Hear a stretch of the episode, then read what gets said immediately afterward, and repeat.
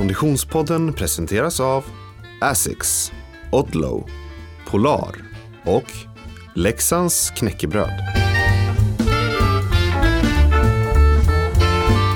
Hej och välkommen till Konditionspodden.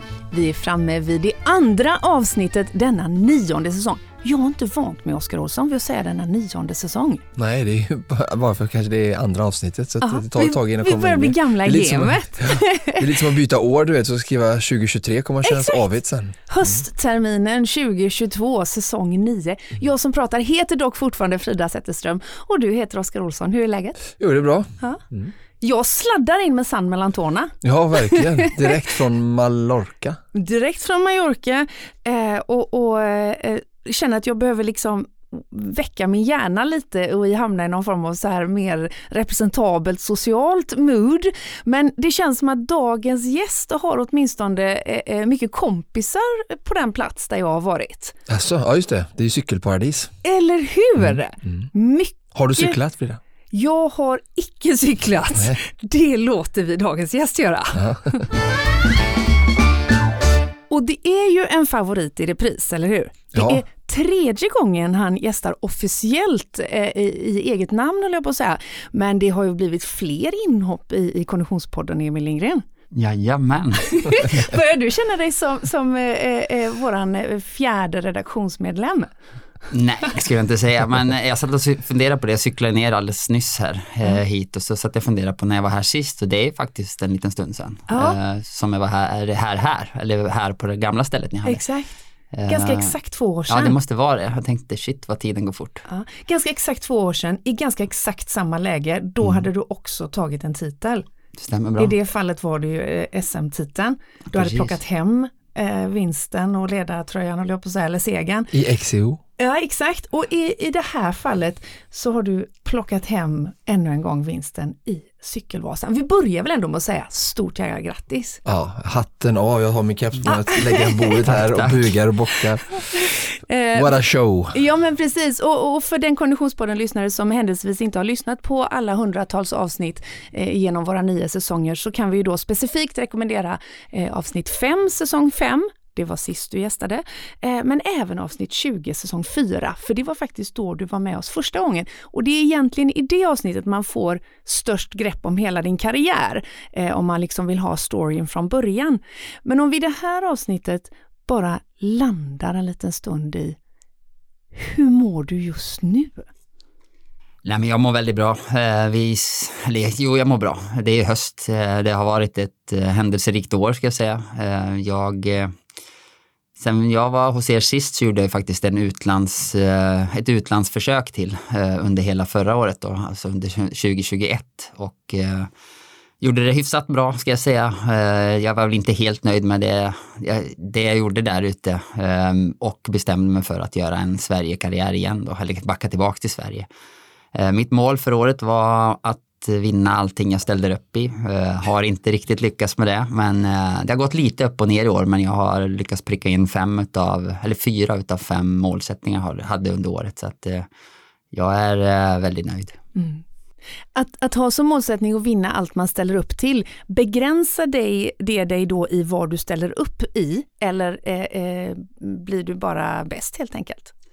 Nej, det begränsar mig inte alls, utan jag ställer upp i det jag, det, det jag tidigare gjort. Egentligen i princip alla tävlingar som går att tävla i på mountainbikecykel i Sverige eh, under ett års tid. Och så det är ungefär 25 lopp.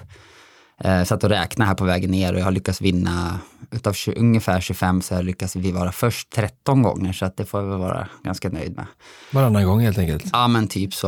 Jag får vara nöjd med det så här i efterhand men eh, för några år sedan så vann jag i princip alla lopp jag ställde upp i. Så att, nej men det är, det är väldigt bra. Eh, Just nu så vi körde våra sista lopp för säsongen i helgen som var och eh, eh, jag placerade mig på pallen där också men jag vann dem inte. Delvis kanske efter det vi ska prata om nu, kanske kring cykelvasan och alltihopa, så det var nästan som att jag tömde det sista som fanns för året där. Och eh, efter det så har det varit lite, inte tomrum, men jag har varit väldigt trött. Eh, jag som har äran att eh, kalla dig min vän känner ju till lite bakgrunder och sådär och skulle vilja att vi bara stannade lite och reflekterade.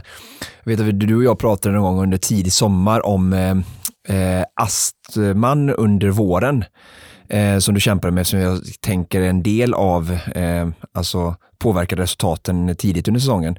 Vad, hur har den varit i år kontra andra år? Jag tänker, du sa att tidigare år har du varit van vid att vinna nästan varje tävling och nu har du vunnit varannan tävling, vilket också klart är fantastiskt. Men hur har den astman varit som en utmaning det här året mot andra år eller varit samma? Eller? Ja, men det har varit annorlunda. Jag tror vi pratade om det i våras där att eh, alltså jag känner, känner min kropp ganska väl och jag tycker efter, eh, efter hela corona krånglet vi har haft här nu så, så har inte riktigt kroppen varit så bra som, som den har haft tidigare varit. Mm. Alltså när jag varit som bäst så har den varit nästan bättre kanske, men jag tycker att det har varit mycket mer upp och ner. Mm. Och jag tycker att det här, alltså pollenproblematiken jag har, framförallt med björkpollen var ju hemsk i år. Eh, och jag har hört flera som har samma reflektioner, att man återhämtar sig absolut ingenting mm. under 6-7 veckor. Eh, det känns som man är konstant liksom i syrebrist i kroppen i stort sett. Och sen upplever jag verkligen att jag har känt varenda pollen i år. Och jag brukar känna på björken och sen lite grann de andra, men jag har faktiskt varit rätt så kass på, på de flesta pollen, mm. alltså utav de olika mm. pollen som kommer. Liksom. Så att det, det, kanske har, eller jag vill inte säga, jag vill inte påstå att det har att göra med att jag börjar bli äldre. Nej. Eh, utan det är en jobbig Jag vägrar det. Ja, nej men det har varit bra alltså, nej, men, men, det, men det är väl någonstans där, eh, när vi diskuterade du och jag för liksom i maj, då var det liksom hopplöst kändes det som. Mm. Att det, det känns som att det aldrig kommer att ge sig och då är det inte skitkul att ha det här som jobb. Liksom. Nej, nej. Eh, men, men sen så, så, så, vet jag med att det där brukar ge sig någon gång, liksom mitten på säsongen. Vad var vändningen? Var det en tävling? Uh, ja, det, alltså, när björken ger sig, då känns det bra. Liksom. Men sen så då var det typ två veckor det kändes bra. Sen kom gräset istället. Liksom. Mm. Uh, men däremellan så har jag lyckats. Liksom. Jag har varit på pallen och jag har vunnit en del tävlingar. Och, uh, men sen vet jag om att augusti-september är oftast mina månader där jag är bra. Liksom. Och, och det var jag verkligen i år, så det var kul. Innan vi går vidare i kronologisk ordning så bara hämta upp också även 2021 eh, och nörda ner oss lite för våra, mm. vi får ju lyssnare som är väldigt nördiga och säkert lite extra lyssnare utifrån nu som, som eh, följer dig eh, och är nyfiken om din resa och jag menar både du och jag är väldigt, framförallt du är ju väldigt intresserade och tycker om svensk mountainbike framförallt och, och intresserad för hur den kan utvecklas och sådär och det var ju en, en, en häftig och kanske alltså en av de nödvändiga vägarna för att vi ska kunna växa att någon gör en satsning internationellt. Um, och lite bara kul att prata, de som känner till detta vet ju hela problematiken med ranking och startposition, sånt som jag också nu får uppleva i, i skidsporten där jag snällt får stå långt bak, eh, många gånger kanske eh, bakom de som är lite sämre än mig. Eh, men de har gjort sin beskärda del för att få sin startplats eh, och, och skidor som är långa eh, så är det svårt att, att, att, få position och man kan, loppet kan vara liksom förlorat innan starten om man säger så. Men det är ju på något sätt också charmen för mig tycker jag är skidsporten och att, att tugga sig igenom och göra det i samma falla på något sätt. Så jag vet att du hade en dålig startposition då, då ingen rankingpoäng. Eh, om man tittar lite då och låter oss reflektera, eh, kanske också för framtida eh, personer som ska försöka, hur du sa ju det här till mig, kommer ihåg också inför 2021, att det här var en utmaning och du visste ju ändå om det liksom, att det här kommer bli tufft. Hur, men du kanske ändå tänkte att ja, men det är ändå värt det. Sen i efterhand nu med fast i hand, var det så svårt som du trodde? Eh, alltså förstår har du gjort någonting annorlunda eller var det precis som du tänkte och, och, du var nöjd med försöket eller hade du sett en annan utkomst eller? Jag följde alla tävlingar live ska sägas ja, också, så jag vet hur du slet. Jo, men det är tufft. Alltså, jag startade runt 100, någonstans mellan 90 och 120, 120 på de världscuper jag körde och mm. det är ju hemskt, ska jag säga. Alltså, Vad är det, 140-150 startande kanske max? Ja, någonstans där, mm. kanske någon till. Då. Så att, eh, den, den tävlingen jag gjorde som allra bäst, det var i Leché i Frankrike, då var jag 40 tror jag, eh, mm. från, från absolut dödssist liksom, ja. i starten. Uh, och det var ett fantastiskt lopp, kanske ett av de bättre loppen jag gjort i min karriär. Så att, och där, där känner man så här att ah, men det här kanske kan gå? Ja, men typ, men sen är det liksom, det är bara matte alltihop och någonstans liksom det, det, det, är så svårt att förklara för det är mm. liksom nästan krig där ute. Alla cyklar ju sjukt fort alltså. Eh, när världscupen är igång så är det i alla fall 50 som är sjukt snabba. Mm. Uh, yes. Alltså jag, jag, jag fick så jättemånga high fives för den där 40, 40 platsen som var den bästa jag lyckades med det året. Mm.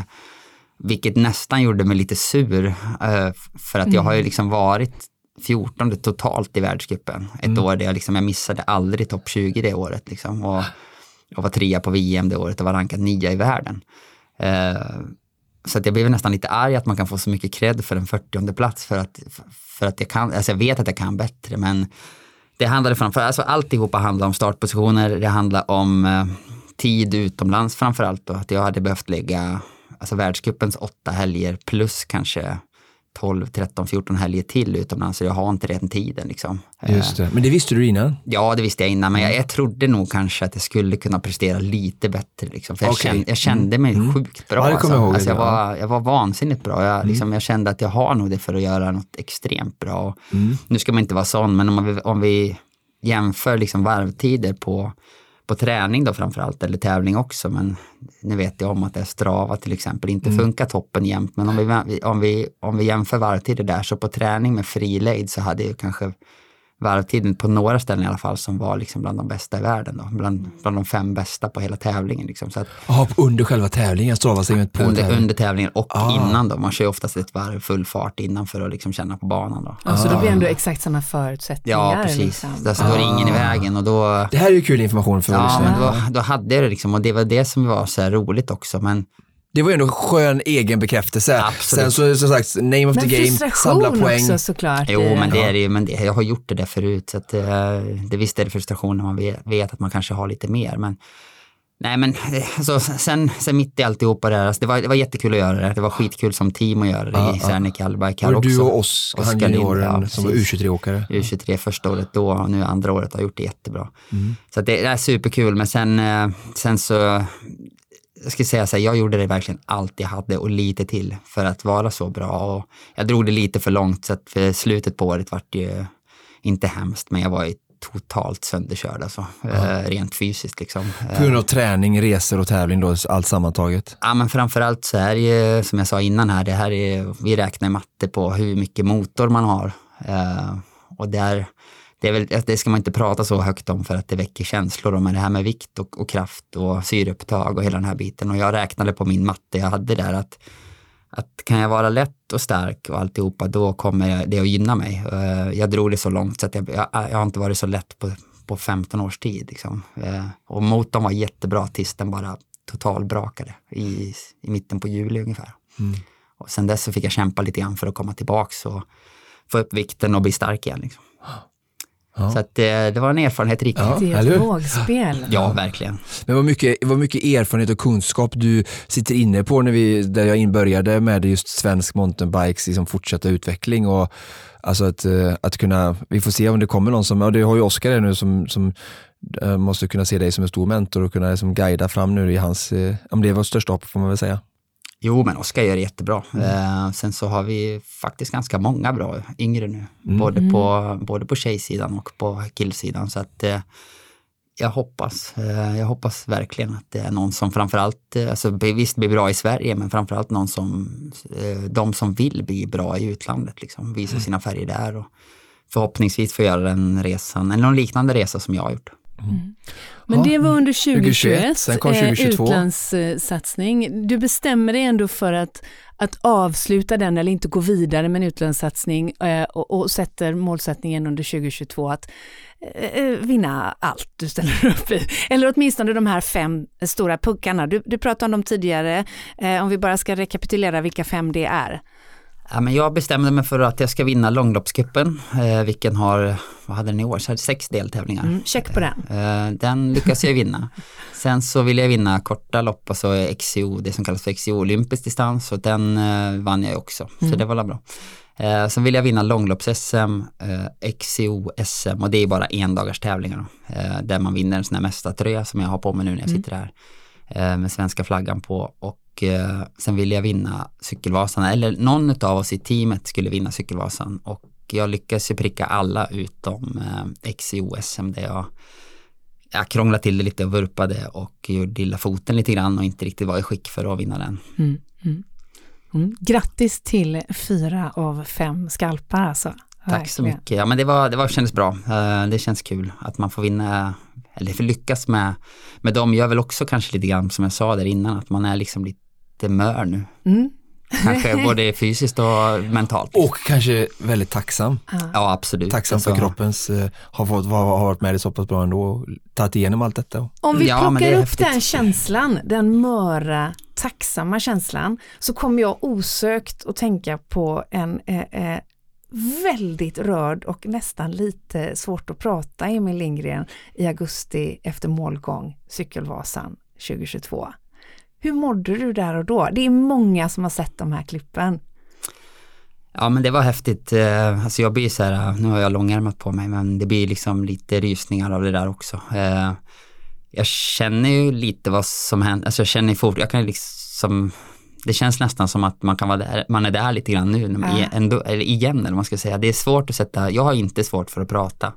Eh, men där så, ja, det var en speciell dag. Det var liksom inte, jag kan, jag kan knappt förklara hur det kändes. Liksom. En av meningarna som etsat sig fast i mitt huvud och säkert hos många andra var att det, du sa något, något i stil med you can't quote me on this, men mm. eh, eh, det, det, är alltid jobbigt, men, men man, man, på det här sättet, man kan inte göra det på det här sättet som du gjorde. Nej, men det, alltså någon, jag, sa, jag sa något i stil med det. Jag sa nog att eh, det här ska inte gå. Det går och, inte att göra. Ja, och att man kör, eller att, att jag kör med någonting som inte riktigt, eh, alltså man kör med något mer än, än bara fysiken liksom. Ja. Uh, och, det har jag lyckats med, alltså det är väl det som har hänt tills i år kanske. Jag, eller jag är 37 år gammal och i, i år är första året, alltså jag har cyklat väldigt fort några gånger. Mm. Har varit i någon slags flow eller state of mind där man bara kan köra. Men, men, men i år så ett par, under ett par gånger, bland annat i Falun på Sverigecupen och under Cykelvasan så var det precis som att man kan köra med någonting mer som egentligen inte, som känns, det känns inte som att det finns men det, det, det går och man tömmer sig så, så hårt så att liksom det är det är svårt att få luft efteråt liksom. Mm. Uh, och när jag sa det där på, det finns en intervju, uh, jag tänkte att jag ska lägga ut den några gånger på Instagram, jag har inte gjort det, men jag har ett klipp i min telefon som kanske får åka upp snart. Mm. Uh, och där där precis innan vi tar det, när, när SVT intervjuar mig där så, så tappar jag alltså luften. Eh, och alltså typ hyperventilera, tappa luften och få liksom, det känns ungefär som man vill kräkas, eh, inte få luft, man vill skita på sig, man vill liksom, man bara, man är helt borta liksom. Mm. Och jättesvårt att förklara varför, alltså eller hur, eller hur är det möjligt liksom. Det är jättesvårt att sätta ord på det. Mm. Men häftigt, det är skithäftigt att få uppleva det och jag fick ju uppleva det under inte just den känslan hela tiden, men, men en känsla av att i princip vara odödlig i 94 kilometer. Mm. Um, är supercoolt, mm. verkligen. Men att vara odödlig i 94 kilometer, jag tänker eh, när, när jag tittade på, nu följde jag inte loppet i detalj, det ska jag inte eh, låtsas som, men jag har ändå kollat lite på det i efterhand, så var det ju, det du refererade till var väl också att, att du faktiskt, klungan, klungan kom ikapp och gick om mm. och att du tog, plockade hem loppet eh, eh, ändå, och, eh, bara ifrån, bara sista biten. Ja men, men det, så det som händer då, jag råkar ju... Ja, vi måste backa bandet här nu. Ah. vi, vi måste börja till eh, vet du, förberedelserna inför, för att en väldigt spännande del i detta också är ju cykelvalet. Så mm. jag tänker för mig är det liksom att, att vi börjar några veckor innan eh, start och eh, hur går tankarna med val av cykel, vilken cykel blev det eh, och hur gick snacket inom teamet inför start? Ja men det är jag skulle säga um allt har en mening sägs det. Mm, och det är väldigt, ja, men det är, och det här är, jag har liksom inte tänkt så förut eh, riktigt kanske. Eh, och det är alltså, någonstans, jag, vi brukar alltid göra något kul kring Vasan, att, eh, kring cyklarna liksom. Eh, vi på Allebike, vi har, det har varit lite olika, vi har försökt med alla olika sorters maskiner men de senaste åren så har det varit någon form av liksom odämpad cykel som är en sån cykel som kanske inte alla skulle välja, som är rätt svårcyklad, man går fort liksom. Mm. Uh, och någonstans börjar hela alltihop. Vi har en gravelcykel uh, som är väldigt rolig. En gravel det är sån här boxstyr och inga dämpning och smala däck och sådär. Uh, så jag började fundera på om man kanske skulle ta den. och jag skulle egentligen, av en händelse så, så råkade jag bara cykla med en sån där med, med shorts och t-shirt och kepsen bak och fram och vanliga gympaskor så råkade jag köra några backintervaller med en sån. Eh, det var inte meningen liksom. Jag kände bara shit vilken hoj, vad den går liksom. Den vill framåt. Eh, så då började jag tänka på att ta en, köra en sån, men sen så, så landade vi någonstans i att jag tror att det, eller vi tror att det blir för studsigt, liksom, att det kommer inte funka och en stor risk att ha så smala däck. Eh, så då blev det en, en annan variant, en mountainbike då, med rakt styre och smala däck också. Men och ingen fjädring? Ingen fjädring, ingenting. Någonstans. Åtta kilo ungefär och lätt och den svårcyklad men skitrolig. Åtta kilo, vad väger den som du cyklade på Cykelvasan ett år innan? Eller två? Ja, men det var någonstans liknande då, kanske ja. lite mer nio kanske, men ja. eh, alltså mot min vanliga cykel som väger typ närmare 11 liksom, så mm. är det väldigt skillnad. Den är lite svår att styra, men den är väldigt rolig. Så att, eh, nej, men ett kul cykelval, eh, motiverande i sig bara att liksom göra något nytt. Den cykeln vill verkligen framåt. Liksom. Byggde ni den själva eller hur satte ni ihop den? Eller? Ja, vi, vi har ju stor fabrik där ja. på Allberg. Så att, eh, jag byggde ihop den själv eh, med lite hjälp av Alexander där. Och, hos oss. Då. Så att, nej, men, ja, cykelvalet är en sak, men sen så är det så här mycket saker runt omkring där, liksom, som i uppladdningen och alltihopa som, som bara klaffade. Liksom. Det mm. kändes verkligen som när vi kom upp dit, att med hela vårt gäng, vi hade Motala med oss också som vi är med och sponsrar, som hoppade in i vårt lag för att eller våran styrning med samma kläder liksom alltihopa. Och Hur många var ni på start cyklister? Då? Det var nog 12 stycken tror jag, wow. eller 13 stycken. Så det var liksom bara kul det liksom. Och vi stod ja. där på startlinjen och gled ner där och hade barnen med mig uppe och liksom alla runt om i så skön stämning alltihop och cyklade upp till våffelstugan dagen innan och liksom fjällsjön och så här bara hade det gött häng liksom. Och sen glider ner till start och sen står vi och pratar där på startlinjen jag och, och Rickard Larsén som också har varit med någon gång här tror jag. Mm. så sa Rickard till mig, bara, det, vore, det hade varit kul att vara med på den tiden, liksom vann allting som vi gjorde några år med, själv, med teamet och vi vann verkligen varenda lopp vi ställde upp i. Och då, då sa jag till honom, bara, du, jag tror vi är på väg in i det igen. Uh, och så kände jag liksom direkt, det, var, det här var typ tre minuter till start, liksom. så nu kör vi. Liksom. Uh, alla var sugna och Nej, men så här, det skön stämning bara. Det kändes liksom redan dagen innan att det här kommer att bli skitkul. Och sen, sen kom vi upp första backen, för de som inte känner till det, är typ 3-4 meter och jag bara liksom kopplar in lite min bild av detta. Jag följde detta från starten eh, via SVT, eller vad det var, Vasaloppets TV. Och eh, kom upp på grusvägen där, känd eh, mark för mig. Jag har varit där mycket med Konditionspodden om inte annat i Supervasans och, och eh, se på grusvägen där och eh, vad heter han kommentatorn, är så himla rolig. Typ, eh, om du kollar Vasalopps-TV så var det Anders Ek och Robert. Ja, just det, Anders Ek. Ja. Och kommenterar liksom, eh, helt plötsligt är Emil iväg själv där och, och du och jag som vet ibland, eh, kanske inte på cykelvasan, men det är inte så tidigt att folk sticker och är det sån som, som du som sticker så tänker man, ska de verkligen släppa iväg den här personen? Men liksom, de är väldigt eh, chockerade över liksom att se att du redan fått lucka redan så tidigt mm. innan smågan och gått så tidigt. Och ja, du ligger där och borrar i, i direktsändning. Vad, hur kom du iväg? Vad går det för tankar i ditt huvud?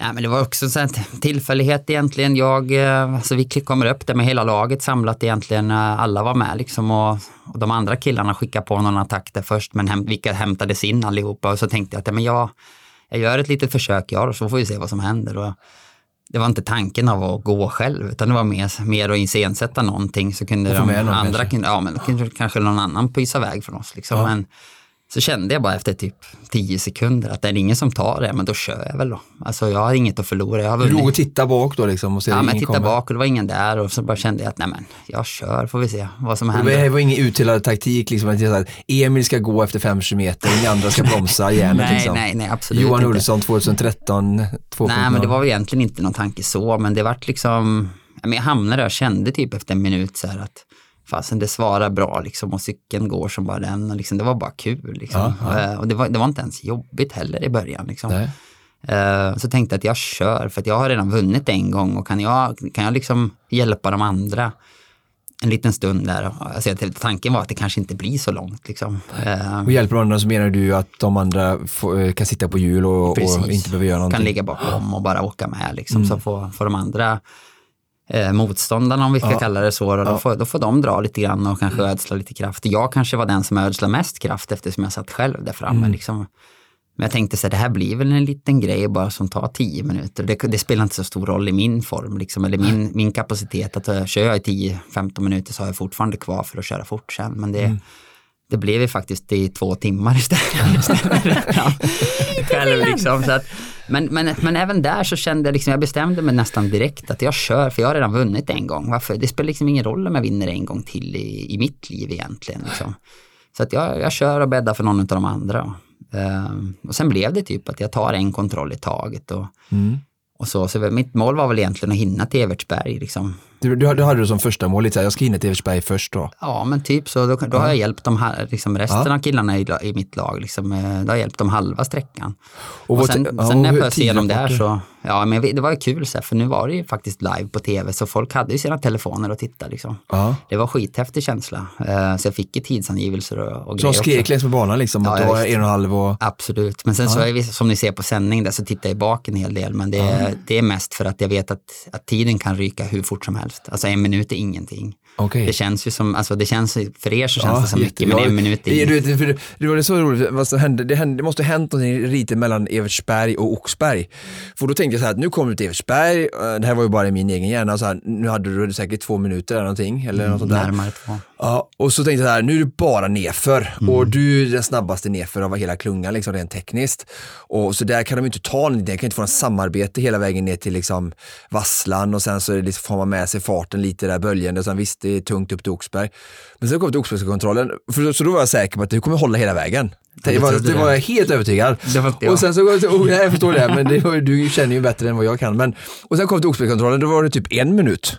Nej, det var mindre än så. Ännu mindre till och Eh, med. Alltså jag vet om att när man, när man kör hårt i Oxbergsbacken, alltså Lundbergsbacken, eller Lundbäcksbackarna eh, och Oxbergsbacken om vi säger så. Mm. Ja, så det går ju faktiskt upp till Oxberg sen också efter Lundbäcks liksom. där vet jag om att där, där tar man en minut väldigt snabbt. Alltså om man Mm. är grupp bakom och kör på liksom. Men det kostar också. Så att eh, de var ju faktiskt eh, i toppen innan Oxberg så tittade jag bak och då var de kanske bara 15 sekunder bakom. Ja. Och då, då tänker jag att jag tar väl spurtpriset eh, i Oxberg och sen får vi se vad som händer. Men du, du, till skillnad från oss då, så blev, du var liksom inte chockad när du vände dig om där. Så Nej, bara inte så här, alls. äh. Inte alls. Alltså, men, men jag var ganska sliten där, och så ska jag säga. Men det häftiga blev på något vis att när jag körde runt i, för de som vet hur det ser ut i Oxberg, så kör man ner för en backe. Det är inte som på skidorna när man åker rätt upp i kontrollen, utan vi kommer uppifrån och ner, svänger vänster och så är det som en stor hästsko runt. Och när vi kör runt, eller när jag kör runt där och ser till att få själva spurtpriset så så tittar jag bak vilka det är som kommer och ser en ganska stor grupp, men jag räknar någonstans att vi är fem, sex stycken kvar ifrån laget. Eh, och det gjorde mig liksom glad på något vis, att jag kände så här att Alltså då slog jag på något nytt, liksom. då, då, då slog jag mer på så här hjälpryttarrollen. Eh, från att liksom, en, alltså ännu mer hjälpryttarrollen ska jag säga. Och då kom en kille som heter David Risberg och attackerade från den gruppen upp till mig. Så det var inte hela gruppen som kom ikapp. Uh, och då gick vi, det här fick ni aldrig se på tv, utan då gick vi direkt igen, jag och David. David från, Uh, han kör för, uh, ska vi se, ML Sports Club tror jag han heter, uppe i Falun. Ja. Jätteduktig cyklist. Uh, så han kommer ikapp, så vi är loss kanske en kilometer till då innan klungan kommer ikapp. Och sen går jag igen och så är jag nog iväg på två, två tre korta grejer. Själv? Ja, själv, liksom jä- jättekorta saker. ja, ja. Eh, innan Rickard Larsén och ett par stycken till gör en attack som är, blir väldigt farlig då, men den tar klungan i kapp och sen är jag faktiskt avhängd lite grann i Hökberg. Aha. Eh, det fick ni nog se på tv. Ja, så där, kom, TV. där kom se- sändningen in igen. Men Ja. jag är liksom, någonstans däremellan det som inte ni får se, där, där är jag med på allt som går. För att jag tänker att jag kan, jag kör på allting så får vi se. Uh, för det, det också kan hjälpa mina andra, eller mina killar. Då. Samt som du vet att det klart kostar energi. Ja, ja, absolut. På. Men någonstans så kollar man ju på allihopa också. Man känner igen alla där ute och alla såg jävligt trötta ut. Alla såg slitna ut. V- det, ni tog in dig, när, när tog, om du som kände att prata med Rickard som har suttit med hela tiden, Mm. vilka var tongivande och när började det liksom jagas och stänga, när bestämde de sig? Liksom, var det i Lundbergsbacken att nu ska vi ikapp han? Ja, men där kliver en kille som heter Ole Hem, en norsk, fram och, och kör väldigt hårt i backarna. Då, så att, Och där eh, flyger några av såklart då. Ja, några försvinner, men, men samtidigt så här, det blir, det blir två tuffa itag och man såg ju det på, i ögonen på de flesta som kom ikapp att de var ju trötta också och jag kände mig liksom, det var precis som att kicka igång igen när de kom ikapp. Liksom. Eh, lite sällskap så. Ja, ja. Sen så var jag faktiskt nästan avhängd i Hökberg eh, ut för det så rullade jag ikapp alla så jag råkade vara med på, på de attacker som kom. Och sen var, attackerade jag faktiskt Viktor Henriksson då som blir tvåa eh, med typ 16-17 kilometer kvar. Innan lärde precis där då. Ja, precis. Och där, eh, där pöser jag med också. Då, så att, Ja. Men du ser sen- att han går, men då måste du ha, ha fly, från att då vara nästan avhängd i Hökberg, Mm. så ska du få en bra position i klungan så att du ens kan gå med och se att han går.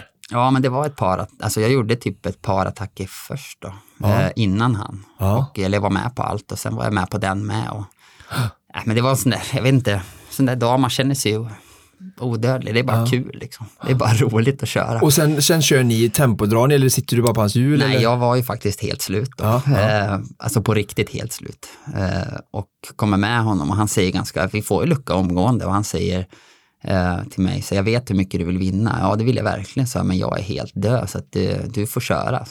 Och han kör, liksom. han, kör, han drar ju alltihop. Så Själv. han tycker nästan det är lite roligt den här situationen. Det vet jag inte, men alltså, han, han gjorde det väldigt bra. Han körde ju fantastiskt bra och, och eh, det var ju ingen där bakom egentligen som tog, alltså, börja jaga liksom. De, de Vad- försöker. Vad, vad, vad sa de efter målgången sen, liksom, alla som åkte i klungan? Att vi försökte allt för kunde men han var bara starkare och drog ifrån oss liksom. Nej, alltså, både och då, men det är liksom det jag vet ju själv hur det är att sitta där bakom. Det blir liksom sådär att, att ing, ja, men, vissa försöker och sen, men försöker man inte helt helhjärtat så Nej. går det inte att åka ikapp. Liksom. nej, nej. Eh, Jag har suttit där själv också och varit med och dragit bakom men det, liksom, det räcker inte om bara en bestämmer sig utan liksom fem måste bestämma sig. Eh, annars så går det inte. nej, nej. Så att, eh, nej men jag fick kämpa ord- ordentligt där. Jag, vi fick någon tidsangivelse bakåt och då kände jag väl så här att det här kommer vi att lösa. Liksom. Eller jag att lösa, jag är tvungen att lösa det. Ja. Eh, och Viktor drog ju på det. Jag tror han var ganska nöjd med att ens ha chansen att vinna eller kanske var tvåa också. Så att Han körde på någonstans mellan kilometer 15 till 15 kvar till fyra kvar. Då hängde och slängde jag ganska rejält för att jag var trött. Du fick verkligen bita varje Ja, ja uppförsbacke och- absolut. ja. Jag bet ihop. Det Ställa var nästan så att jag och- fick vila uppför, för det är jag Ja, verkligen det, bra. Men på själva ja. det platta platta så fick jag kämpa. Och fyra kvar så känner jag mig ganska säker på att det här, det här ror jag hem liksom. Uh, Viktor försökte någon, vid campingen där, den här Aucklandbron där, så försökte han. Eh, och jag kände direkt att jag har, jag har det som behövs. Och i en spurt så vet jag om att jag är grym. Mm. Så att, eh, nej alltså, ser, ser man tillbaka på alltihop så är det ju skithäftigt allting liksom. Alltså, superkul grej och ja, men lite det här som, som någon har sagt någon gång att det är liksom ett, en mamma kan lyfta på en bil om det behövs. Liksom. Det där kanske var en sån dag som jag fick erfara. Liksom, att det, det finns något mer än det som, som faktiskt finns. Mm. Så att nej, super, super, alltså, sjukt häftig grej. Om du jämför den här vinsten med eh, eh, 2019 eh, när du segrade i, i Cykelvasan förra gången. Mm, ja, alltså det är svårt. Det var två helt olika lopp. Då var det ju sällskapsresa alltihop. Vi hade motvind så det var jättesvårt Ja. att komma Jag ifrån. tänker egentligen inte så mycket jämföra loppen utan mer känslan, av Känslan. att vinna. Ja, alltså det var häftigt då. Eh, helt klart, det var skitstort att vinna då. Eh, det var ju liksom sista bocken jag ville Mm, bocka. Liksom. Men den här gången blev liksom, ja, men det ska, som jag sa där, det ska inte gå att göra sådär. Alltså gå från början och vara loss nästan hela dagen och bara köra själv. Liksom. Utan alltså, det här är bland det häftigare jag har gjort någonsin. Eh, och sen avtrycket det gjorde liksom hos folk då, som, som följde det där, alltså efteråt nu så är det liksom Ja, men vet när, man blir, när folk känner igen en ute i skogen som möter en där ute och som äldre folk som har följt det här på tv och tyckt att det var fantastiskt och, och hela den här biten är ju liksom så emotionellt skitfränt alltså. Eh, nej, alltså super, jag vet inte, det är svårt, alltså det går knappt att förklara men så jäkla fränt alltså.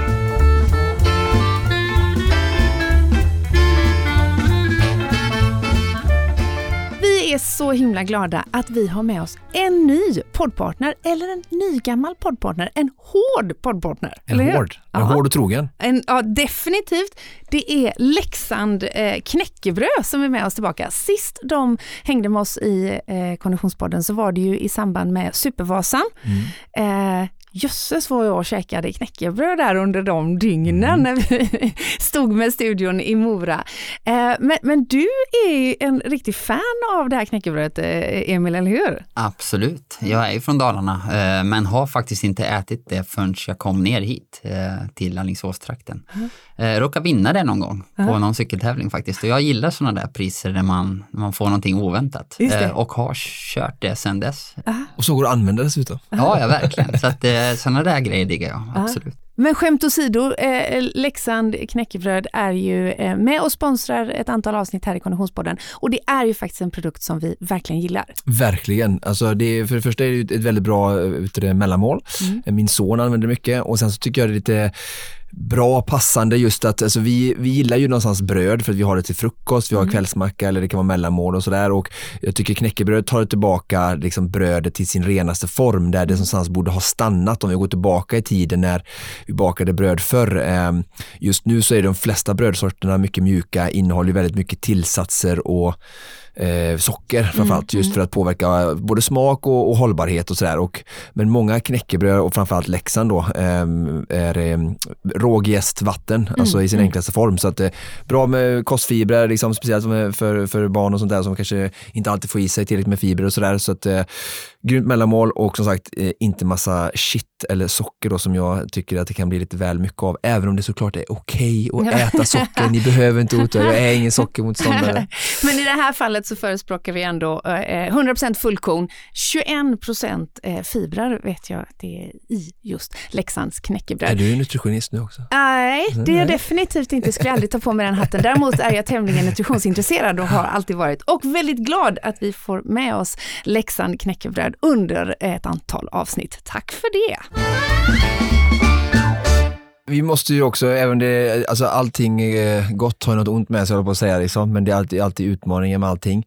Eh, vi tittare återigen fick uppleva alltså, helt annat förlopp. Jag vet inte, du måste, väl- eh, måste ingenting, men du har säkert tittat lite på, har du tittat på hela eller har du tittat på delar? Eller har du... Jag, jag, jag kollar på båda, alltså Ah. både SVTs och Vasalopps-TVs. Ah, då. ah, ah. Eh, Så då att vet jag du har lite. Full, full koll på, jag, för, jag har ju fått extremt mycket frågor. Det du vill komma, komma till är ju Ah, ah. hela den diskussion som blev på, på SVT när, när man vill diska mig det sista man gör. Ah, ah. Ehm, Om vi recappar det bara för de Konditionspodden-lyssnare som kanske inte riktigt eh, följde i Ja. exakt lika stor Så detalj som, jag. Oskar Olsson Låt gjorde. Emil recappa Ja, lite. exakt. Nej, men det som händer är ju så här att det finns en regel på landsvägscykel att man får inte släppa händerna från styret, utan man måste ha händerna på styret, alltså ett grepp runt styret. Man får inte lägga armarna på styret och inte hålla i sig. Och den, eh, den regeln har funnits i år. Mm.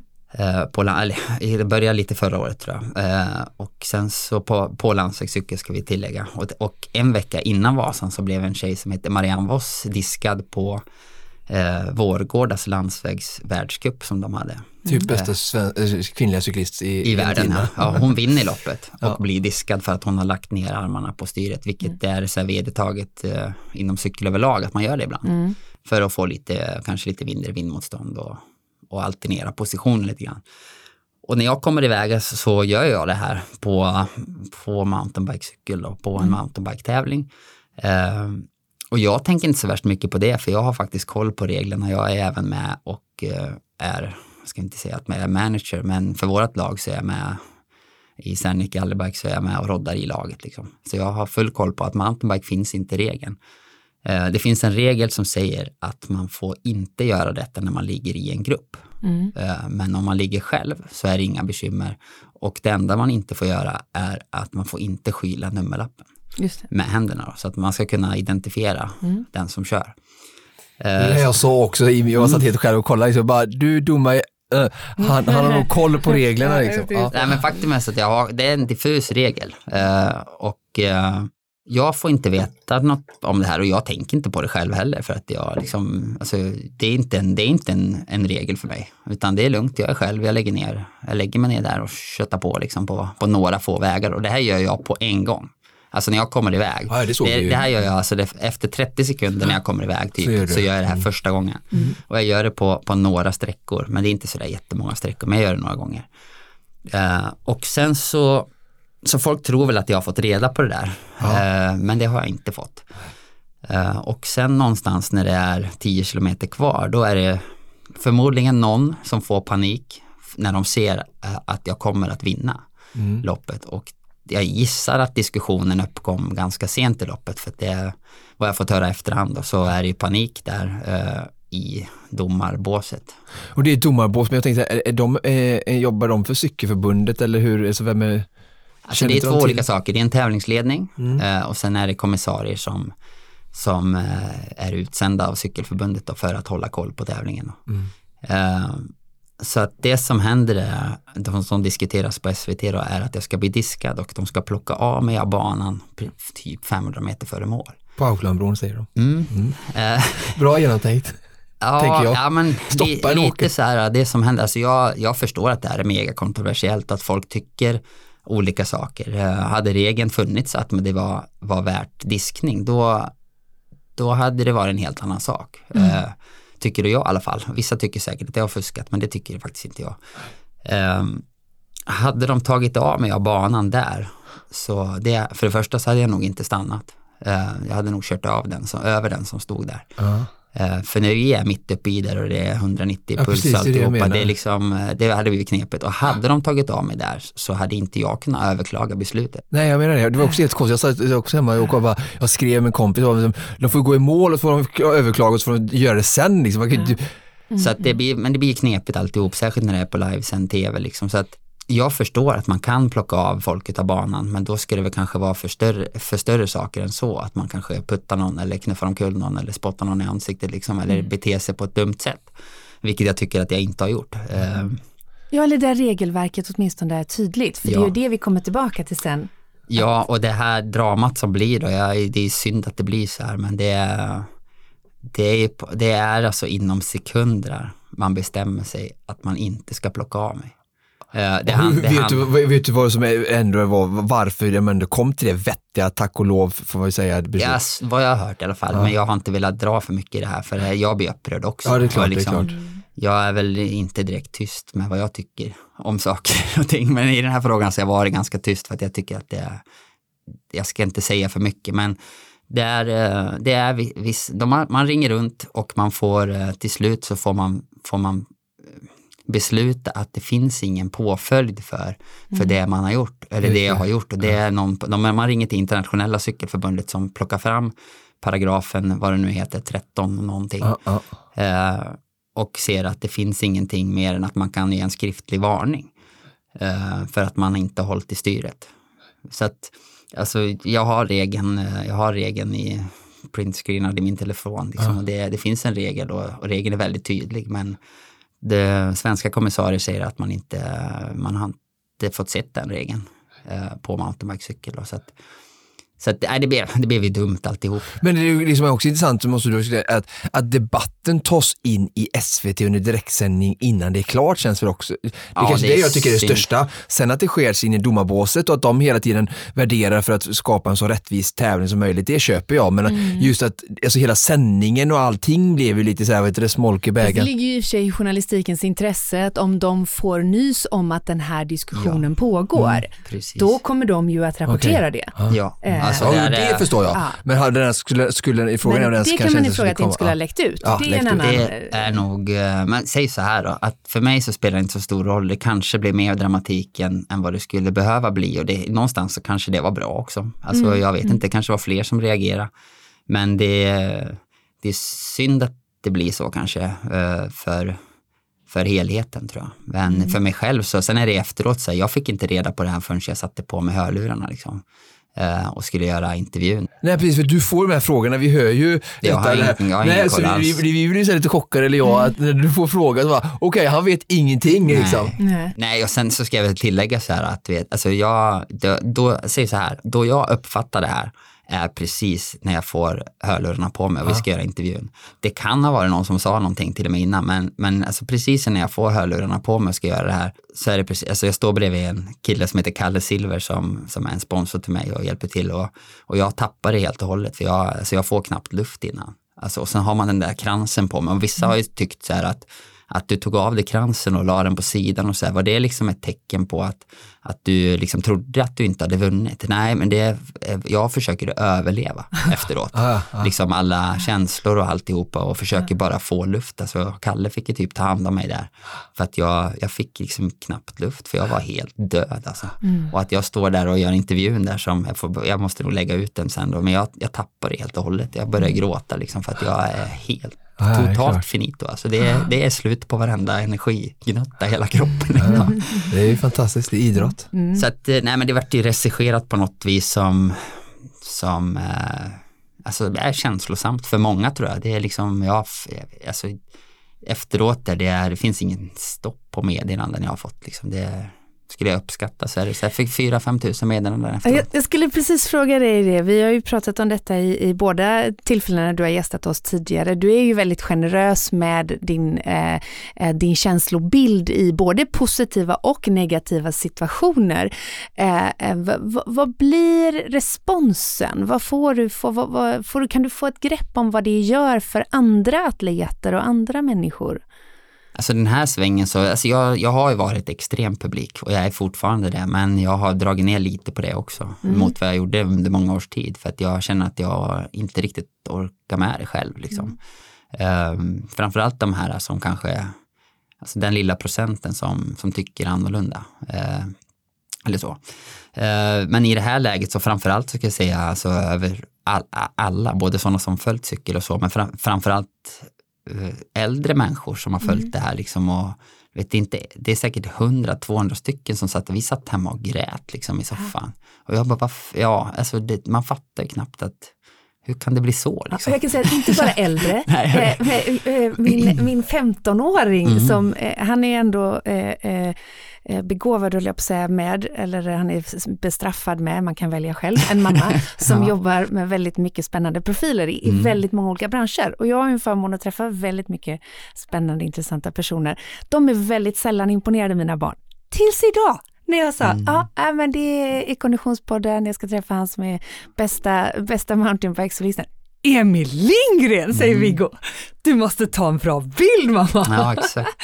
Så att, och det här är ju en kille som varken liksom håller på med cykling eller mountainbike. Förvisso atletintresserad, men du har ju nått fram till honom eh, Fråga mig inte hur, men jag misstänker att det är Instagram eller TikTok kanske, eh, som han har sett och, dig och din passion. Ja, alltså det har jag. Jag vet inte, alltså det är det här som är så jävla häftigt. Uh, och visst, jag har liksom varit så inom cykelsfären och de som känner mig, men, men just det här öppnar liksom dörren till, till vanligt folk liksom, uh. som inte har ett dugg intresse av cykel. Och, och det är liksom fortfarande känslosamt. Liksom, när uh. man, ja, men typ som innan nu så, så stannade jag till uh, här nedanför på parkeringen och satt de och käkade ute och då ser man någon som tittar liksom som att de hajar till att fasen vem är det liksom. Uh, och typ känner igen en känns det som. Uh, så nej, det är fränt, det är skithäftigt. Eh, du sa förut att du vill inte vad det gäller pollensituationen och astmasituationen eh, ta tanken i ditt, i ditt sinne att det har med att göra att du blir äldre. Men I'm sorry to break it to you, det kommer att hända även dig att du blir äldre. Ja. Eh, om, vi, om vi tar hela den situationen med att du berör så många människor med ditt, eh, din offentliga person och din syn på, på den mentala biten och mental träning och, och, och liknande. Vart vill du ta vart vill du ta din karriär i steg två? Har du funderat på det? Eller är det klart du har? Ja, alltså i steg två, jag vet inte om vi ska kalla det, det här är nog redan inne i steg åtta liksom. Eh, eller någonting. Nej men jag, jag vet inte riktigt. Jag, upp, alltså jag uppskattar verkligen det jag får göra. Mm. Eh, jag har verkligen möjligheten att leva ett skithäftigt liv och jag känner liksom att jag har kvar i batteriet för att göra det i några år till. Och jag, mm. jag har satt ett mål att jag ska försöka vinna ett elit-SM i någon form av mountainbikecykling eh, efter jag är 40. Ah. Det är en, en liten bit kvar. Men samtidigt så känner jag ju typ... Vad är det, 37? 37 nu 37, ja. Samma år som... Ja, 85 så det, då, då behöver inte jag ge upp heller. Då. Youngsters. Nej, men jag, känner, jag känner någonstans att jag har kvar att ge där ute och jag, jag känner mig fortfarande liksom grym. Kanske inte lika stabil på mm. toppen mm. som jag varit men Nej, sen, jag funderar extremt mycket på allting men jag, jag, jag känner nog att, eller jag känner så här egentligen att jag vill göra någonting mer för att faktiskt kunna inspirera. Mm. Det, det, du, det, du, gör med de här medlen måste jag också bara säga liksom att otroligt modigt och du inspirerar ja. ju redan väldigt mycket där. Och jag som älskar just det här med eh, den mentala biten och tycker att det pratas alldeles för lite i samhället Absolut. om hur vi är vårt egentliga mående. För det är ofta så här, hur mår du? Ja, det är bra. Eh, prata om känslor och verkligen uppleva, se baksidan bakom tröjan, komma lite närmare. Så det är någonting vi borde ha mer i liksom, den offentliga rummen, debatten, både i relationer eller i liksom, ja, öppet som sagt. Och din, du som ändå når ut så pass många och, och visar detta, du, du, för mig är det jättebra och häftigt att du vågar, för det är inte många som vågar vara så personliga. Och jag menar, folk kan tycka så här att ah, ska du skriva det här eller bla bla bla, men det är ju bara avföljare att inte, alltså inte ta Ja, del. ja, alltså, förstår menar? Så du lägger ju upp det öppet för den som vill och, och den som kan, kan ju läsa då och verkligen ta till sig någonting av det. Så att jag tycker Ja, alltså, ja, absolut. Nej, men jag, ja, så det finns så många sätt du kan göra det på menar jag än bara Ja. cykelbanan. Liksom. ja, jag funderar på sjukt mycket saker. Jag funderar fortfarande på det, men det är någonstans så, så i vissa lägen så skulle jag nästan vilja sluta cykla för att kunna lägga, eller alltså tävla på den nivån för att kunna lägga den energin på någonting annat i, i samma stil. Då, liksom. Ehm, men jag tycker det är så jävla skoj att försöka vinna saker fortfarande och vara Den på mitt tiden allra kommer ju bästa. tids nog ändå. Ja. Ja, den, den, den kommer ju närmare och Ja. närmare. liksom. Ja, alltså, Men sen är jag, jag är, alltså jag är så här frän, frän punkt i livet där jag, där jag liksom egentligen har åstadkommit typ allt jag behöver göra eh, för att vara nöjd inom själva cykeldelen. Men, Mm. men och liksom har, jag har alla, alla runt om mig som jag behöver och en bra, alltså bra relation och ungar och Mm. liksom alla vill framåt på något vis så det är skitskoj. Sen så Sen är jag ganska publik absolut, men det är liksom däremellan som, som liksom när jag satt, ja men vi träffades Oskar i maj, när jag liksom har förlorat första långloppet för året, jag kände mig piss liksom. Eh, det är ju, alltså min känsla då är ju att, att jag inte vill cykla en enda meter till för att jag, för att jag hatar att inte vara bra liksom, om man säger så. Men ändå knyter man handen i, i fickan och bara, ja men det kommer att släppa, det kommer att släppa. Så att, nej, ja, ja, ja, Det är fantastiskt, jag vet inte hur många som kan säga så här att, och, och prata med sån passion om hur nöjda de är med sin, Nej. sin nutid, sin, sin tillvaro och bara där känner ju jag, jag känner väl också igen mig mycket där, men alltså att det, har- där har du också någonting som jag tror att du kan bidra med och påverka mycket, liksom alla runt omkring som följer dig, som du kanske inte ens vet om. Alltså att, att visa att det finns så många olika sätt att leva sitt liv på. Alltså du lever inget traditionellt svenssonliv eller någonting sådär. Du har makten att skapa din tillvaro, d- din Absolut. verklighet och det viktigaste är att bara vara, vara nöjd. För att det är klart att samhället kanske skulle säga så här, men Emil ska du inte skaffa ett vanligt jobb, eh, bygga hus och, och liksom du gör det här och det här. Men liksom, till vilken nytta då och hur kommer Emil må då? Alltså, det är otroligt inspirerande och, och bara för, för många att få följa och se hur du verkligen liksom gör det som känns rätt för dig och vågar stå i det. Ja, men, men, men, men i nästa andetag så ska man också, jag är väldigt nöjd. Men, jag, men för de som är närmast så kanske inte jag uppfattas nöjd för att jag vill liksom hela tiden något annat också. Så att, så att eh, utåt sett så, ja, absolut, absolut så är jag nöjd. Men jag funderar hela tiden på hur jag kan göra saker för att, för att vara ännu nöjdare. Och jag klagar ganska ofta till de närmsta jag har. Eh, Men kanske inte till de som är Nej, eh, nej. utanför. För jag, klagar, alltså jag vill mera. Jag vill känna mig piggare när jag vaknar. Jag vill, liksom, jag vill skapa ännu mer. Eh, Så att jag, jag är mega nöjd men samtidigt så vill jag framåt på något vis. Eh, Som för de närmsta kanske jag upplevs liksom lite lite jobbig ibland. Eh, men, men, men, jag, men jag omger mig Ja, också inte utav, nej, men jag, jag omger mig också utav nästan bara sådana människor som är likna, liknar mig själv. Att vi vill, alla vill framåt. Eh, väldigt hårt och vissa, och det, det bra är då är ju att att säga att min sfär runt om mig är tio människor så, och nästan alla vill framåt. Men, men under, den, här- un, under tidens gång så är det kanske sju som vill framåt väldigt mycket och är glada. Och sen kanske det är tre som, som är, vill framåt men, men är lite frustrerade. Och, och sen byter vi plats lite grann då och då. Så att de flesta vill framåt. Men, men eh, vi, det finns också en del frustration men, som- gör någonstans att, att vi alla vill ännu mer framåt, eller vad man ska förklara det på. Eh, Vi, de här sju som mår bra jobbar lite hårdare just då. Det är Eh, som en cykelklunga. Ja men typ så att, att och jag tror det är viktigt Mm. att, att vi, vi, vi pushar varandra framåt allihop men, men, men, men, men 30% får chansen att vila lite Mm. medan de andra 70 jobbar ju stenhårt. Och sen byter vi plats lite då. då. Eh, jag tror vi pratade om det kanske för länge sedan också. Alltså jag är helt övertygad om att vi killar också har en menscykel på något vis. Liksom. Eller en hormonell cykel som, som är några veckor på, nå- någon vecka av, några veckor på. Eh, och, och, det kanske är där vi kanske överlappar lite grann. Eh, så någon är lite nere medan någon andra är lite högre upp. Ehm, så, jag tror så. Mm, bra. Du väcker ju onekligen engagemang och vi lät våra lyssnare via sociala medier eh, slänga in eh, lite frågor. Vi har redan maximerat vår tid men jag tänker att vi tar några eh, lyssnarfrågor ifrån Konditionspoddens Instagram till Emil Lindgren.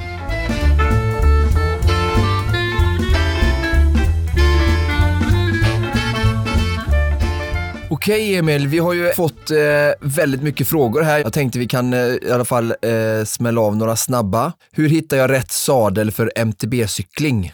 Ja, det är nog en ganska bra fråga det. Eh, jag eh, själv sitter på en sån här, eh, vad man ska kalla den för, en slags powersadel, en sån här lite kortare variant som, kom, som har kommit de senaste åren. Mm. Kortare och bredare. Jag tror till och med att, fick du en sån på din cykel också tror Ja, jag, jag tror jag kan ha fått det. Och så jag gillar att det är det här hålet i mitten. Ja, liksom. det. det. var ja, inte så vanligt också, förut. Nej, precis. Det har jag också haft de senaste 6-7 åren nästan tror jag. Mm. hålet tycker jag inte spelar så stor roll, men just att den är lite bredare och man kan sitta lite längre fram och få, få tryck på sadeln.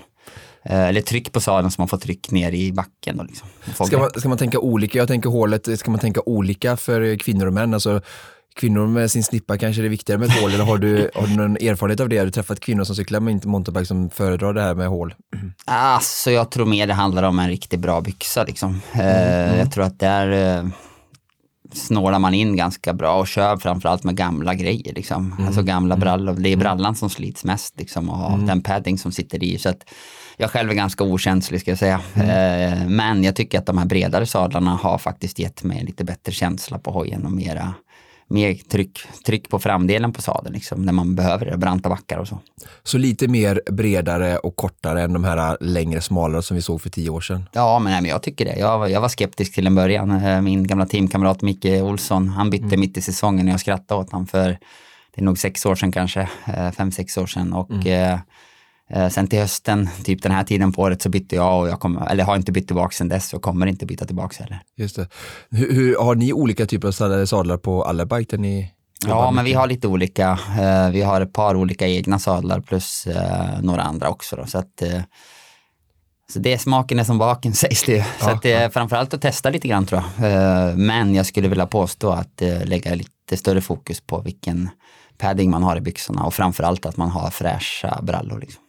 Hur, hur, skulle det kunna gå till när man testar? Har, ni, har folk kunnat testa hos er? Får man cykla lite runt? Man kan dra en, liksom en repa runt Ja, det kan man göra, absolut. absolut. Men jag skulle nog vilja slå ett slag för uh, att man lånar varandra och cyklar lite grann. Ja, alltså, ja. Det får jag ofta, får ofta frågan av också, liksom, vad tycker du uh, vad tycker du om en viss cykeltyp eller alltså, en heldämpad kontra hardtail eller gravelcykel eller vad det nu än är. Uh, jag tycker man borde fråga sin vän. Eh, om det är någon som har någon intressant cykel så borde man faktiskt prova eh, sin kompis hoj också ibland. Just det. Och kanske lära sig någonting av det. Just det. Jag har fler här, då ska vi se. Eh, vad är dina övriga favoritsporter? Jag vet det tänker jag, men så Ja, precis. Nej, men jag har ju hållit på med diverse sporter när jag var liten och så. Eh, högst upp eh, har väl motocross stått. Eh, där jag har kört väldigt mycket motorcykel genom åren. De sista två åren har jag nästan inte kört någonting, vilket jag skäms över lite grann. Jag har en jättefin hoj står och väntar. Ehm, vi får se om det blir ett ryck igen här eller inte. Ehm, jag har spelat ishockey, kört eh, cykel av alla dess former om vi ska säga. Det finns ju andra inriktningar på cykel också, mycket BMX och sån här utförsåkning och mm. landsväg, velodrom och sådana saker. Mina barn är involverade i fotboll och eh, innebandy. Mm. Just klubbsporter gillar jag. Fotsparka på saker tycker jag är ganska svårt. Så att, mm. Sen alltså, konditionssporter överlag, löpning. Jag såg du sprang häromdagen. Ja, försöker jogga igång här igen. jag har inte sprungit på väldigt lång tid. Um, tror att man gynnas av att uh, hålla på med lite olika saker, framförallt när man är yngre. Mm. Så att det är konditionssporter överlag ska jag säga. Uh, jag är kanske inte sån här precisionsgubbe direkt. Så att, uh, men jag gillar att röra på mig överlag. Just det. En annan eh, fråga här som kanske går lite med det du pratar om just att crossen, motocrossen mm. står eh, parkerad. Mm. Eh, Tony Syropoulos, en gemensam bekant ja, till oss, han eh, frågade livspusslet, utmaningen med detta och hur du får ihop det. Oj, ja den kan vi prata om hela programmet liksom kanske. Ja, det, det, är det kan väldigt... vara en del att man inte hinner köra motocross, men ja, att det gäller precis. att prioritera. Ja, men det har ju varit lite så. Jag flyttade till Alingsås för, för lite mer än två år sedan nu. Jag flyttat tillbaka till Alingsås. Mm. Och eh, lever lite ett sånt där liv som flera av oss lever varannan vecka med barn. Mm. Eh, och kanske lite mer än varannan vecka. Så att det har väl, eh, just motorcyklandet har väl fått vila lite grann, kanske lite på grund av det. Eh, mm. att jag inte riktigt känner att tiden finns för att göra allting. Och eh, mycket av det handlar väl om också om att jag, när jag bodde uppe i Dalarna så hade jag vänner eh, som inte jobbade 7 till 4 också, som faktiskt höll på med motorcykel. Mm. Eh, Och det, alltså motorcykel kör man gärna inte själv, eh, tycker inte jag, för att det är så mycket krafter och det är lätt att man fastnar under hojen om man kraschar eller var som helst. Liksom. Mm. Eh, eller lägger i kull, så det har ju hänt. Liksom. Så att, det har väl fått, den har väl fått vila lite grann på grund av det. Mm. Eh, sen i övrigt, eh, ja, alltså en, en, en, dag som denna, eh, cykla barnen till skolan eh, i morse vid kvart i sju, eller kvart i åtta. Eh, hem en liten sväng, byta om, cykla ner hit till Göteborg, eh, gör det här, cykla hem. Grabbarna cyklar själva hem, vet, laga mat, iväg till fotbollsträningen med lilla killen direkt med stora killen till innebandyn och sen så är klockan kvart i nio sen så att dagen går fort. Ja. Så att jag vet inte, det, jag försöker mitt bästa på för att, att lösa livspusslet och jag är väldigt imponerad av de som faktiskt jobbar eh, vanliga tider då, mm. eh, som inte jag har gjort hela mitt liv utan jag mm. kan ju, kan ju liksom spela med mitt schema som jag vill. Så att, eh, Just det. Men jag tror att det är väldigt viktigt att eh, få in liksom, de roliga bitarna för att vara en bra farsa och en bra kollega och en bra idrottsman och allt vad det är. Liksom. Mm. Och förutom just cykel som är såklart är delvis ditt jobb så gör du väl lite arbete på Allabike också, och är delaktig där. Och, men det är också kanske lite friare tider att kunna vara flexibel med. Ja, absolut. Nej, men jag, jag har ju sånt schema så jag får göra lite vad jag vill och vissa dagar så är jag där en hel dag och vissa dagar så är jag bara där en timme och vissa dagar är jag inte där alls. Så att, eh, jag får göra lite vad jag vill. Jag kan steppa in och vara med i produktionskedjan och mycket i verkstaden och, och även sälja en cykel eller två på, på någon kvällskvist där när, när vi, har, vi har öppet sena tider i butiken. Då, så att, nej, men jag har förmånen att göra lite vad jag vill. Så det är har du, jag, tänker, jag tänker på mig själv och jag tänker som du säger, många andra som lever så varannan vecka. Tränar du lite mer den veckan och jobbar lite mer och sen jobbar och tränar lite mindre varannan vecka? Eller blir det någon sån liksom, naturlig periodisering? Eller?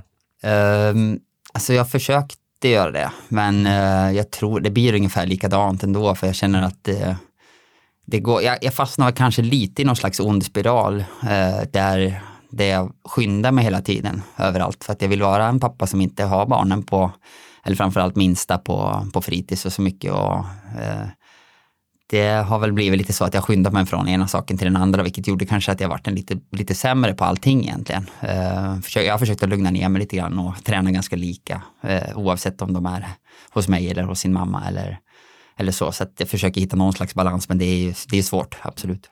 Kör Emil Swift och kan han ge tips på hur man ökar vatten effektivast vid indoor cycling. Så mm. Jag tänker att du kör väl inte Swift, men eh, vi kanske ändå kan prata om hur man effektivt kan eventuellt öka sina watt. Då. Och, och, vikten av indoor, indoor cykling som, som står eh, runt hörnet nu inför vintern. Ja, precis. Nej, alltså jag själv eh, kör inte, jag har ett Swift-konto, men det är är fryst höll jag på att säga, det ligger i dvala. Nej men jag har provat det där, det är skitkul. Alltså mm. det är jätteroligt. Jag har inte raceat eh, för att jag tycker att jag, jag vill spara min tävlingsenergi, ska vi säga, tills, mm. det, tills, det, tills jag behöver den på mm. året då. Eh, jag upplever att, eh, alltså i år har jag kört 25 cykeltävlingar på riktigt då. Och det var min energi och finns till för om man ska säga så. så att, jag cyklar väldigt mycket utomhus men jag har också ett schema där jag kan göra det. Eh, jag behöver inte, liksom, jag behöver inte utnyttja de mörka timmarna på, på dagen nej, på det nej. viset. Så att, eh, jag har tillgång till det om jag vill. Eh, på Allbike så har vi en träningsstudio också kan man säga med både gym och, och sådana cyklar och så vidare. Så att, jag rekommenderar nog det för de flesta. Mm. Eh, för att det kanske behövs. Mm. Alltså eh, kunna köra på de mörka timmarna. Men, men också det, det kanske är skoj att faktiskt använda en pannlampa också ibland. Ja. Jag tror det är omväxling för nöjer. Ja. Och vad det gäller vatten, ja, det är väl en av de största, eller mest frekventa frågorna jag får. Att hur Eh, eller så här brukar det vara, eh, mitt ben tar slut. Eh, hur ska jag göra för att bli uthålligare i benmuskulaturen framförallt? Och mitt lår brukar mm. folk säga. Och hemligheten är nog inte mer än att man måste cykla mycket. Ja. Och snackar vi vatt överlag så tror jag att det, jag, jag tror vi pratade om det förut, att det finns två olika typer, säger jag i alla fall, av människor. Det finns en löparkropp ja. och så finns det en lite mer pitbull hållet om man ja. säger så. Du, både du och jag ja. är väl kanske lite mer åt pitbull. Liksom. Ja. Vi har lite rumpa och lite säte. Och liksom, jag är ganska liten då, men det är du med. Men, men vi har ändå säte och lårmuskel och baksida lår och så vidare. Det, jag tror att vi har lite enklare att skapa mycket kraft ganska tidigt i, i karriären om man säger så, eller i konditionsidrottskarriären och cyklande framförallt. Eh, löparkroppen tar nog längre tid. Mm, mm, att, eh, att, eh, att bli bra på det, liksom utnyttja mm. den styrka man faktiskt har. Um, ja, och sen är det väl intervaller egentligen, alltså olika typer av intervaller. Jag tror att man behöver både nöta på någon slags tröskel, men det jag själv har gjort väldigt, väldigt, väldigt mycket de senaste åren i alla fall, uh, är att, att framförallt bli effektiv över en, alltså på watt som är över tröskel. Uh, där man är högt över tröskel. Liksom. Uh, så att lite mer Hur är de intervallerna? Alltså jag själv är någonstans mellan 30 sekunder till 30 minuter. Mm. Där jag verkligen försöker vara högt över och lågt under. Och mm. inte sådär jättestatiskt på själva tröskelpulsen om man säger så, eller tröskelvatten. Det tror jag ganska mycket på, att man blir effektiv både över och under så att man får en bra återhämtning samtidigt som man har en, en, en hög kraft. Som, man kan producera en hög kraft över tröskel också.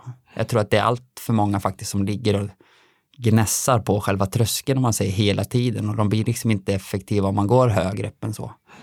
Så att det jobbar jag väldigt mycket efter. Men ni har ju någon typ av sådana, vet du wattcyklar väl på alla bike som du använder, så du har ändå vatten som referens ibland också? Titta. Ja, absolut, det har jag. Eh, sen har jag wattmätare på, på några av mina cyklar också. Mm. Men just nu, senaste halvåret, har jag inte ens använt watt, knappt någonting. Förutom enstaka gånger. Så att, eh, jag har det är att du känner dig själv kanske och tänker mig väldigt bra för, för våra lyssnare som är helt uh, nya i detta så kanske det kan vara bra verktyg. Ja, ja, helt klart. Jag ja. tror att både puls och watt och, och HRV-mätning och alla sådana här grejer är ganska intressant för, för en, nu ska jag inte kalla det motionär, men för, för, gemene, för gemene man så tror jag det är väldigt intressant. Mm, och, och, ytterligare en fråga, eh, Emil. Eh, fråga vilket, nu får jag läsa till för den här hade jag inte kommit på själv vill jag bara säga. Fråga vilket däcktryck som kördes under dagen mellan Sälen och Mora. Då körde han hel, helställt. Helställt. Helstelt. Helst, helstelt. helstelt. Ja, så vi pratar om ingen dämpning. Aj, aj, aj. Precis, ingen dämpning på cykeln. Nej, jag körde slanglöst, inga slangar i, i däcken då. Eh, precis som på bil, att man har ingen slang där i och jag kör 1,35 bar i ett 2,1 tums däck, så ett ganska tunt däck. Eh, den där frågan får jag väldigt ofta mm. eh, överlag, alltså jämt. Men framförallt kring Vasan så tror man att man ska pumpa i väldigt hårt tryck för att det ska rulla bra. Eh, jag kör ungefär samma tryck som jag gör annars eh, för att ha dels att ha komfort. Um, och rent tekniskt sett så ska jag säga att eh, många, många frågar vilken cykel ska jag ha för att cykla snabbast från, från eh, Sälen till Mora. Mm. Uh, det, de flesta gynnas något av komfort. Eh, både däckstryck och eh, fjädring på cykeln, då, skulle mm. jag säga. Mm. Så att eh, helstelt är icke kanske att rekommendera till alla cyklister. Men det är lite olika beroende på dimension och däck och sådär. Liksom. Hur, hur får de reda på vad 1,35 är i motsvarighet till? Um, ja, man kanske ska ha en liten pump som har en givare. Men det är ja. ju så pass att du kan liksom klämma, alltså tar du båda tummarna på däcket bredvid mm. varandra så kan du faktiskt klämma ihop det ganska rejält. Uh, så att det ska inte vara helt stumt som att knacka i bordet här utan det ska faktiskt kunna, du ska kunna trycka ihop det för att liksom, det ska sjunka ihop och skapa komfort också. Mm. Så att det är uh, Bra. Viktig fråga. Vad, om vi ska försöka komma till ett avslut här också nu så Aha. kanske det är bra att ringa in. Eh, vad, vad, är hans, eh, vad har du för mål för nästa säsong? Vinna alla tävlingar säger jag. Mm. Nej. Mm, ja, alltså kanske inte 2023 får Ja, så jag vill ju fortsätta göra som jag gjort nu. Mm. Vinna det mesta på hemmaplan i Sverige. Sen så, så har vi lite nyheter i, i teamet här och Serneke Allebike där. Där vi adderar eh, någon åkare till faktiskt. Så att eh, vi kommer vara på bred front både i Sverige och i utlandet. Och lite av ett mål är ju att, att försöka skapa ännu mera energi och tryck i de åkarna jag har runt om mig. Då, för, att, mm. för att någon ska liksom axla manteln och, och, ta över min roll. Men jag vill ju fortsätta att vinna så mycket jag kan själv. Men försöka ha någon slags mentorroll där också. Mm. Något mål som inte är cykelrelaterat? Um, alltså nej. Äta mer grönsaker. Ja, det precis. Ja, men ja, ja, precis. Jag ska börja kick, göra en kick-off här och ta det lite lugnt och åka till Rhodos nästa vecka. Mm. Uh, men nej, men jag, jag är i en väldigt trevlig position i livet där mina barn mår bra och de närmsta jag har mår bra. Och jag det låter tråkigt men just där så, så är det ganska bra. Alltså. Det tycker jag inte låter det tråkigt. Det är bra avslut. Eh, fantastiskt. Vi, vi, vi, vi mosar på helt enkelt. Ja. Underbart.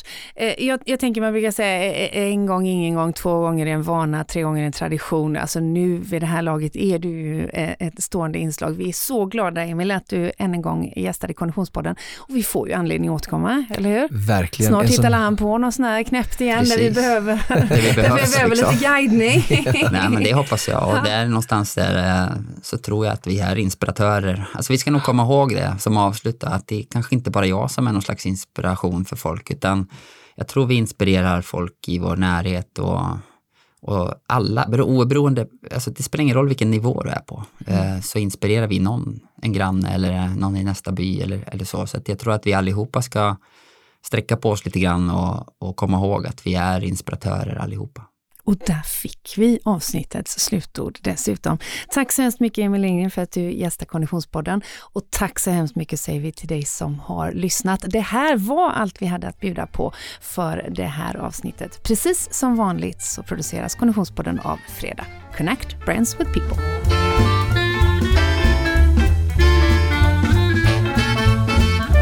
Konditionspodden presenteras av Asics, Odlow, Polar och Leksands knäckebröd.